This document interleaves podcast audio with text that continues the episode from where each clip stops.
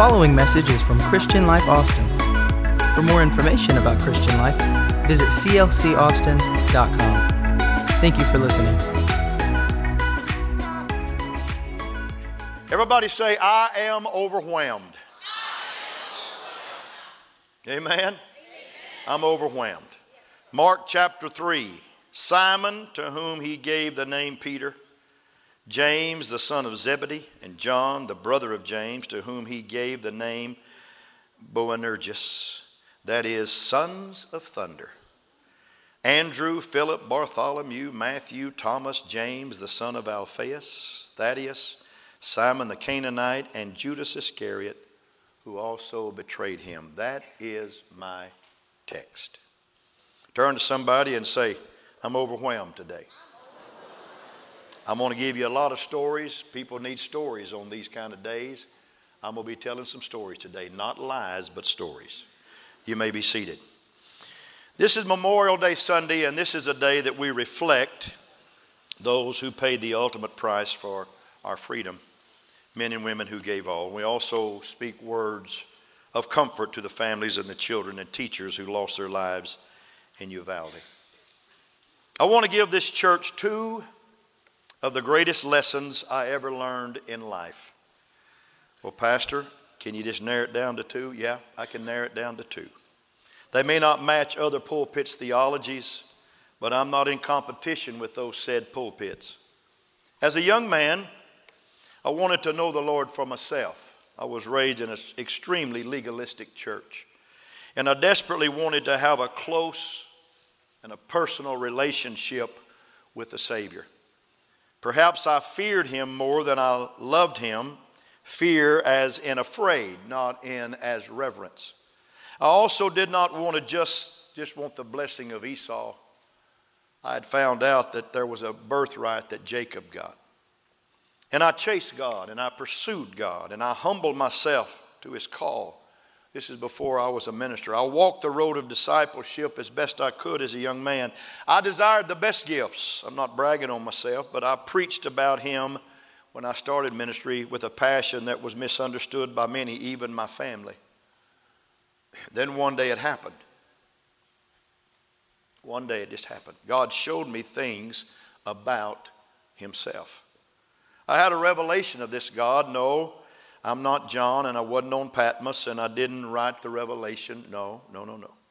But I got one for myself that I had to have to travel through life. I'm going to give you two of those today. Two of those revelations that I got several years ago, which makes me overwhelmed today. Number one, Jesus loves me in spite of me.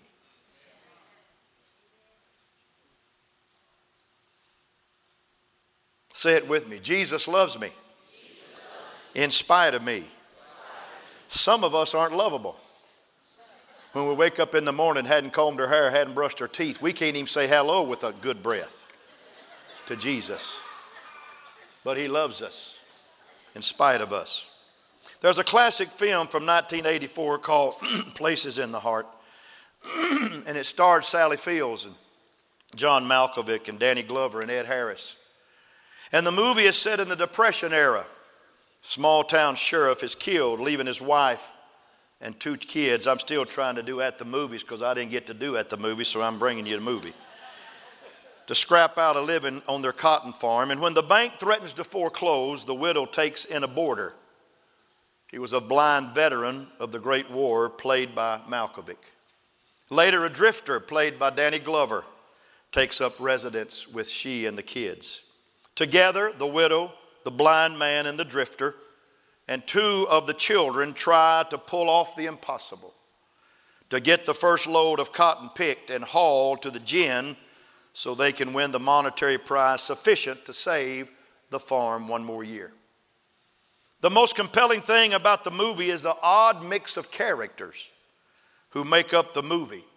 a widow with no farming experience and skills a blind man who is bitter about his life, and a wanderer, a drifter who struggles with honesty. He really does.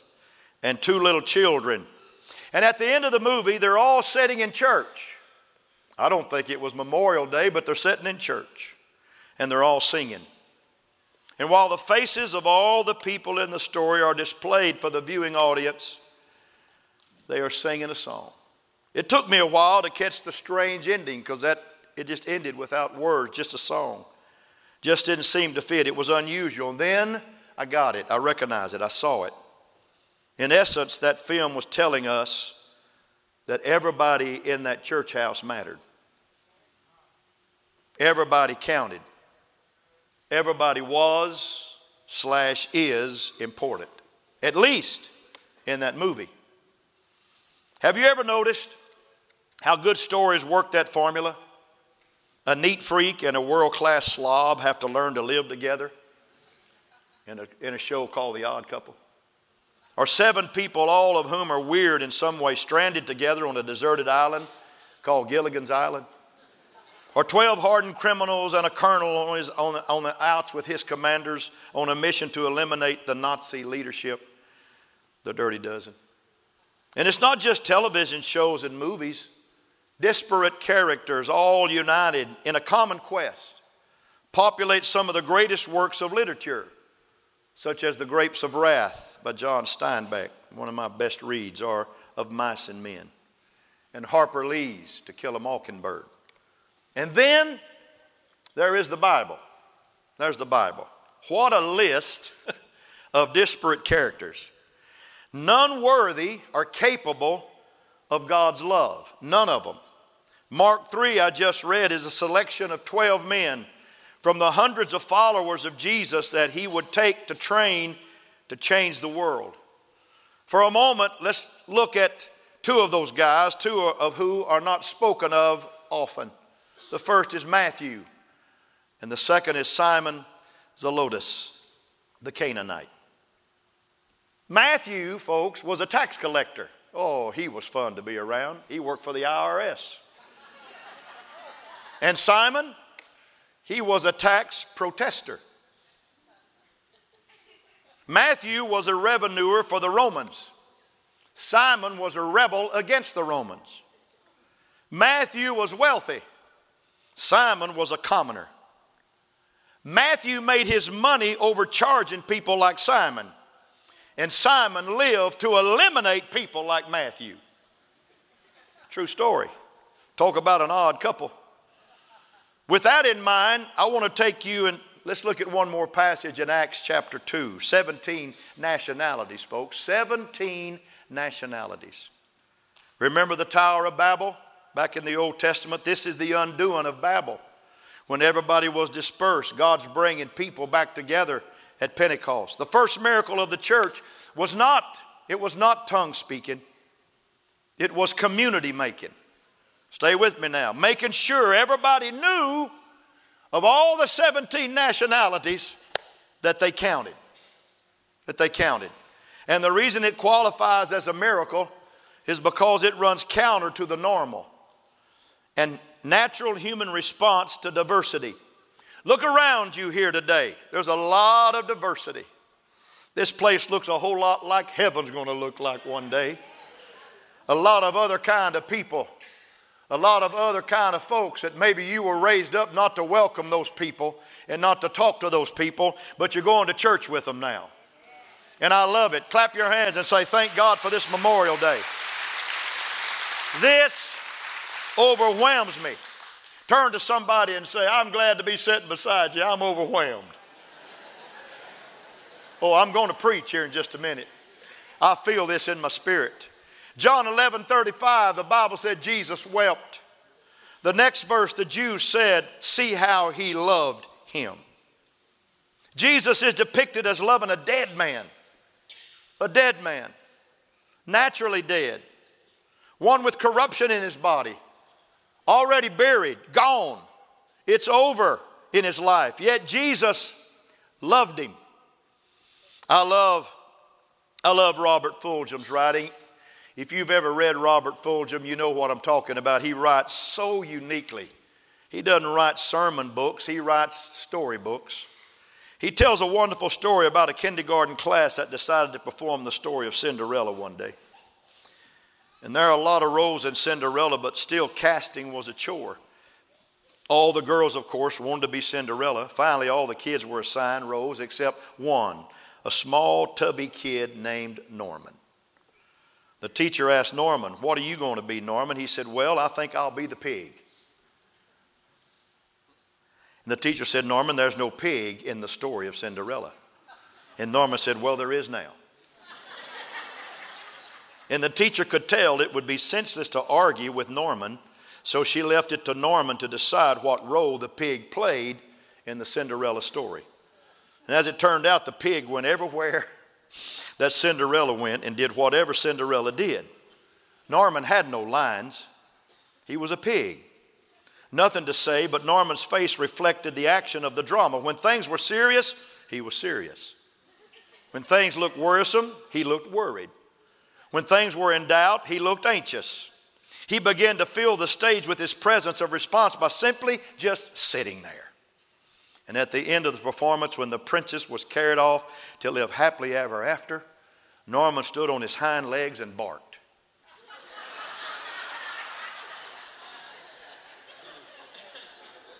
In rehearsal, this had been troublesome because the teacher said, Look, Norman, even if there's a pig in the story, pigs do not bark. And Norman said, Well, this one does.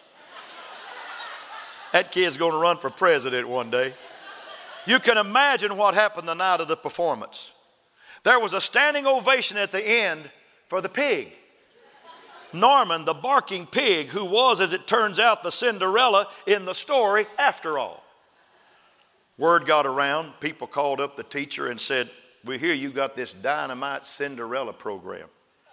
What's so special about it? And the teacher said, Well, there's a pig in it. Actually, a barking pig.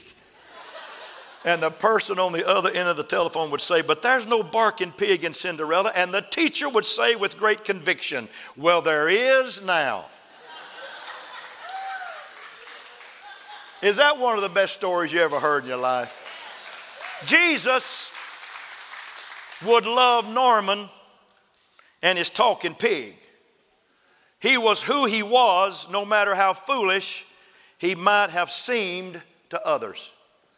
Jesus' disciple Simon Peter was somewhat like that.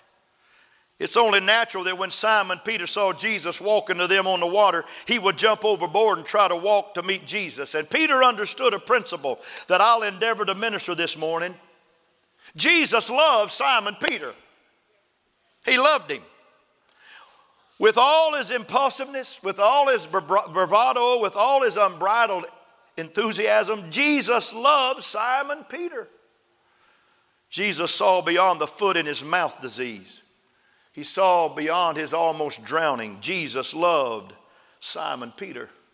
Jesus looked past the bragging, the swagger, the compulsion to embellish his ideas. He saw beyond Simon Peter's impulsive nature to the leader that he could be. It's obvious that Jesus would rather tone down a fanatic than try to resurrect a corpse, resurrect a corpse.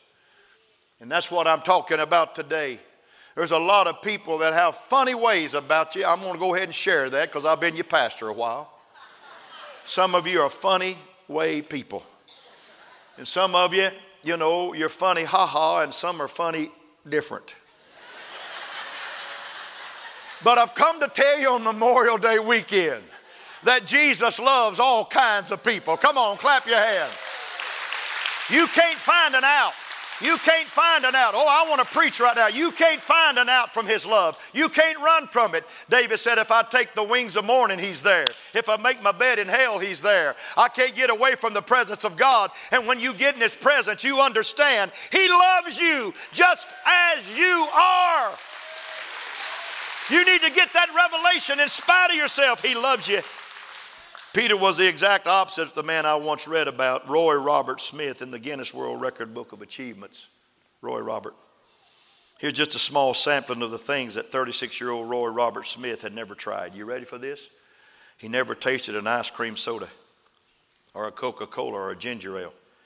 He had never gone hunting or swimming or fishing or hiking or ice skating. He had never driven a car. He's in the Guinness World Record book or ridden a motorcycle or a horse or a bicycle. He'd never had a surgical operation. That's pretty cool. He had never joined a church, that's not, or a club, or a lodge, or an organization. He never studied a foreign language, never been outside the United States, and never kissed a girl, and he was 36 years old.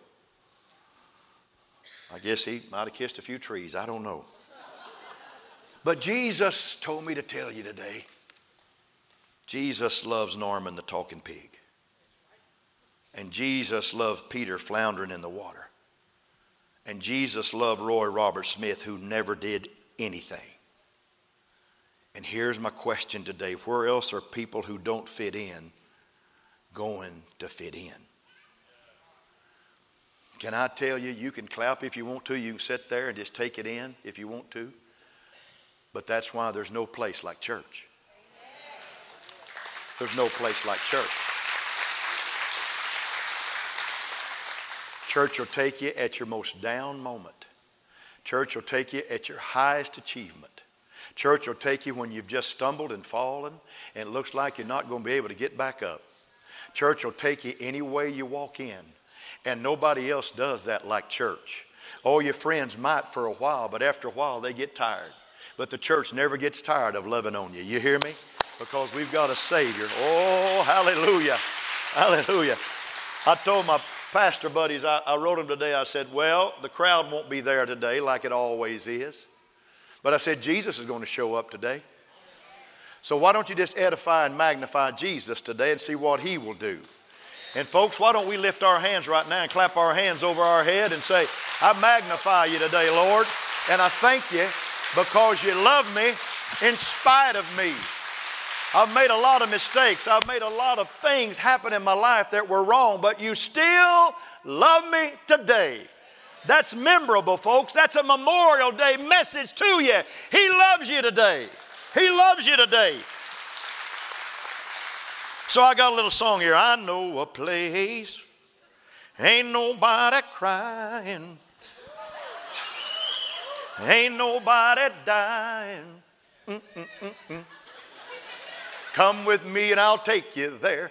Now I know 72 year old man not supposed to do that. But I just feel like we need to just magnify Jesus in our hearts when we walk out of here today and say, you know what? I got a revelation today. Jesus loves me in spite of me. And if you want to go with me to a place where ain't nobody crying or dying, everybody's happy, everybody's rejoicing, come follow me to church next Sunday. Come on, let's clap our hands real big. That's good stuff. And the second thing that I was overwhelmed with was this I must accept His love to really live. I've got to accept it. Loving Jesus was the key to abundant living. It's a necessary part of life. We need to love who He is. Anybody love Him around here? What He has done, what He can do, what He will do. And understanding He loves me is the quest of life. I've got to understand that. John 3:16 said, He loved us, for God so loved the world that He gave His only begotten Son. You sing about it, you hear about it, you talk about it, but listen to me. But accepting His love is the key to a fulfilled life. Loving Him is the quest of life, but accepting His love is the key to a fulfilled life. I want you to, I want you to close your eyes right here, right now. This is not, I'm not, I'm not finished, but I want you to close your eyes right now. And I want you to say, Jesus, I want to accept your love in my life. I'm tired of resisting what you're doing in my life, and I receive you today. John was different than the other three synoptic gospel writers. He walked differently. He called himself the disciple Jesus loved. Wow. Sometimes he didn't even use his name, just his moniker disciple whom Jesus loved. He was closest to Jesus at the Last Supper. He laid his head on his chest. He's the only disciple at the cross. He became Mary, the mother of Jesus' adopted son. He took the mother of Jesus home he, he was privileged to write the revelation of Jesus Christ, and he died, the only disciple to die a natural death. John realized that accepting the love of Jesus Christ is really living. That's when you really live. See, doubt is our enemy, fear is our greatest adversary. Jesus loves believers. Jesus loves people who dream great dreams, who still believe that all things are possible to those who believe in Him, who are willing to step out in faith and do great things for Him. Can I share a part of the prodigal son story that maybe you've never thought about? Though he was still in a hog pen, listen to me, had not, he had not lost his place with his father. He was still there. He was still his son. And his prayer was, Make me a servant, because he didn't think he was a son anymore. But the dad was at home preparing a fatted calf. He was having a robe woven right then that would fit his boy. He was having a ring made for his return to put on his hand. He had an invitation list prepared for the party when the son returned while he was still in the hog pen. Can I tell you, you got to understand something. Jesus really does love you. And you've got to accept that no matter where you are today, no matter where you are in the middle of this of this year, we're almost coming to the middle of the year, you still got to understand that you've got to accept the love of Jesus to really grow in your life. It's not what you give away, it's what you receive. Come on, help me. It's not what you throw away, it's what you receive from Him. And I do care where you are in your life today. I don't want to say I don't care, I do care. But if you're in a place that you don't want to be, just understand the Lord is making provisions for you right now when you come back and call on His name. I'm almost finished. Even though they gave me the floor late, I'm almost finished.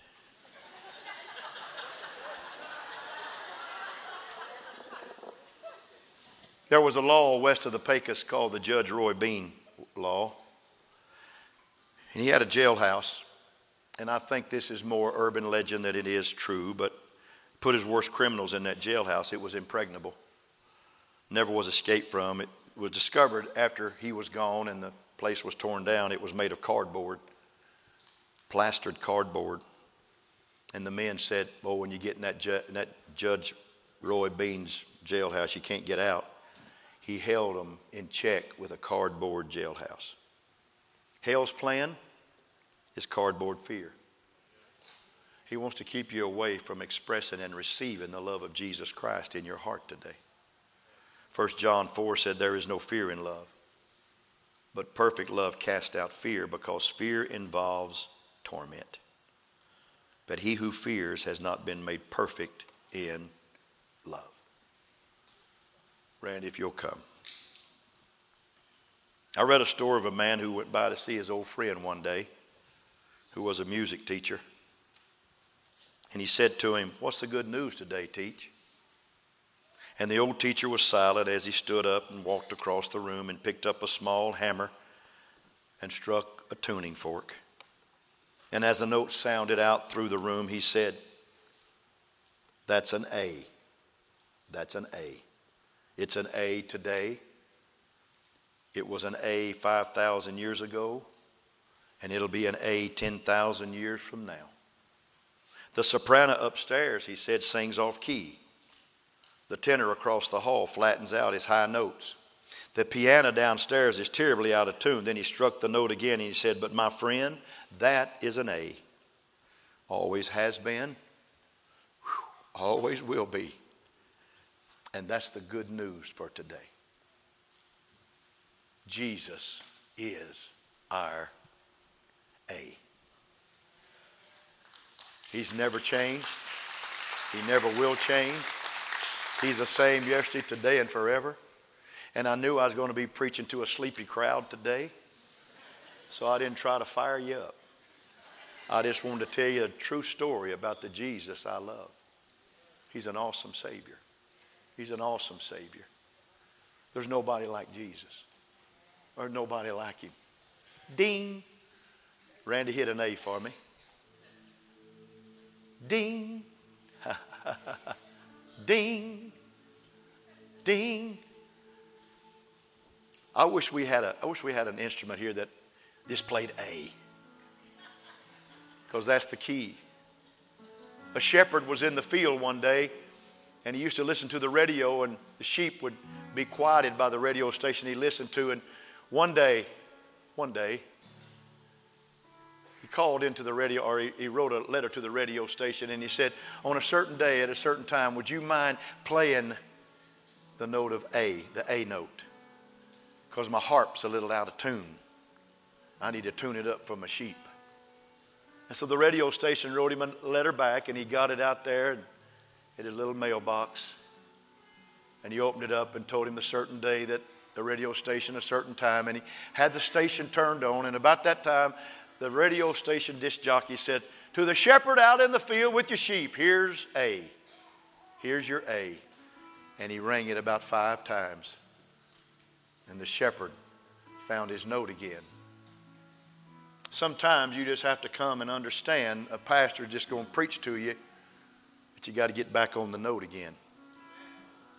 You got to get back on your A. Jesus is our A.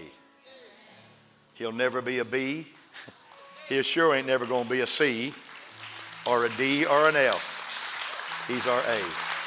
He's our A.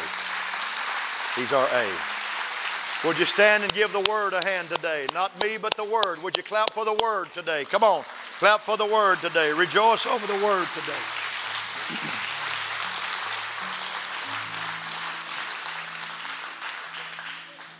I want to tell you, you got to let go of your fear. You got to get out of that fear. Let go of the things that hold you back from accepting the love of God. Let go. And let God love you and receive it. You're going to make mistakes. You're going to make mistakes. But let go and say, I, I know that He loves me, and I'm going to get my heart right again in His sight because He'll never stop loving me. Never, never, never. So on this Memorial Day weekend, Jesus is the one who will take the key of salvation, unlock the shackles of sin, self, and Satan, and he will set you free. And when you're free, you'll be free indeed. Lift your hands and let me bless you today all over the building. Dear Father, I love you today. And I'm honored to be pastor of this congregation. And thank you for letting me talk to the people today. Thank you for letting me discuss the beautiful thing called the love of Christ to these people. I'm overwhelmed, Lord, that you love me in spite of me, and I'm overwhelmed, God, that I need to receive that love to grow. I need to receive it. So, Lord, let me understand you love me, and let me understand that you want to help me receive your love today. For it's in Jesus' name, and everybody said, Amen.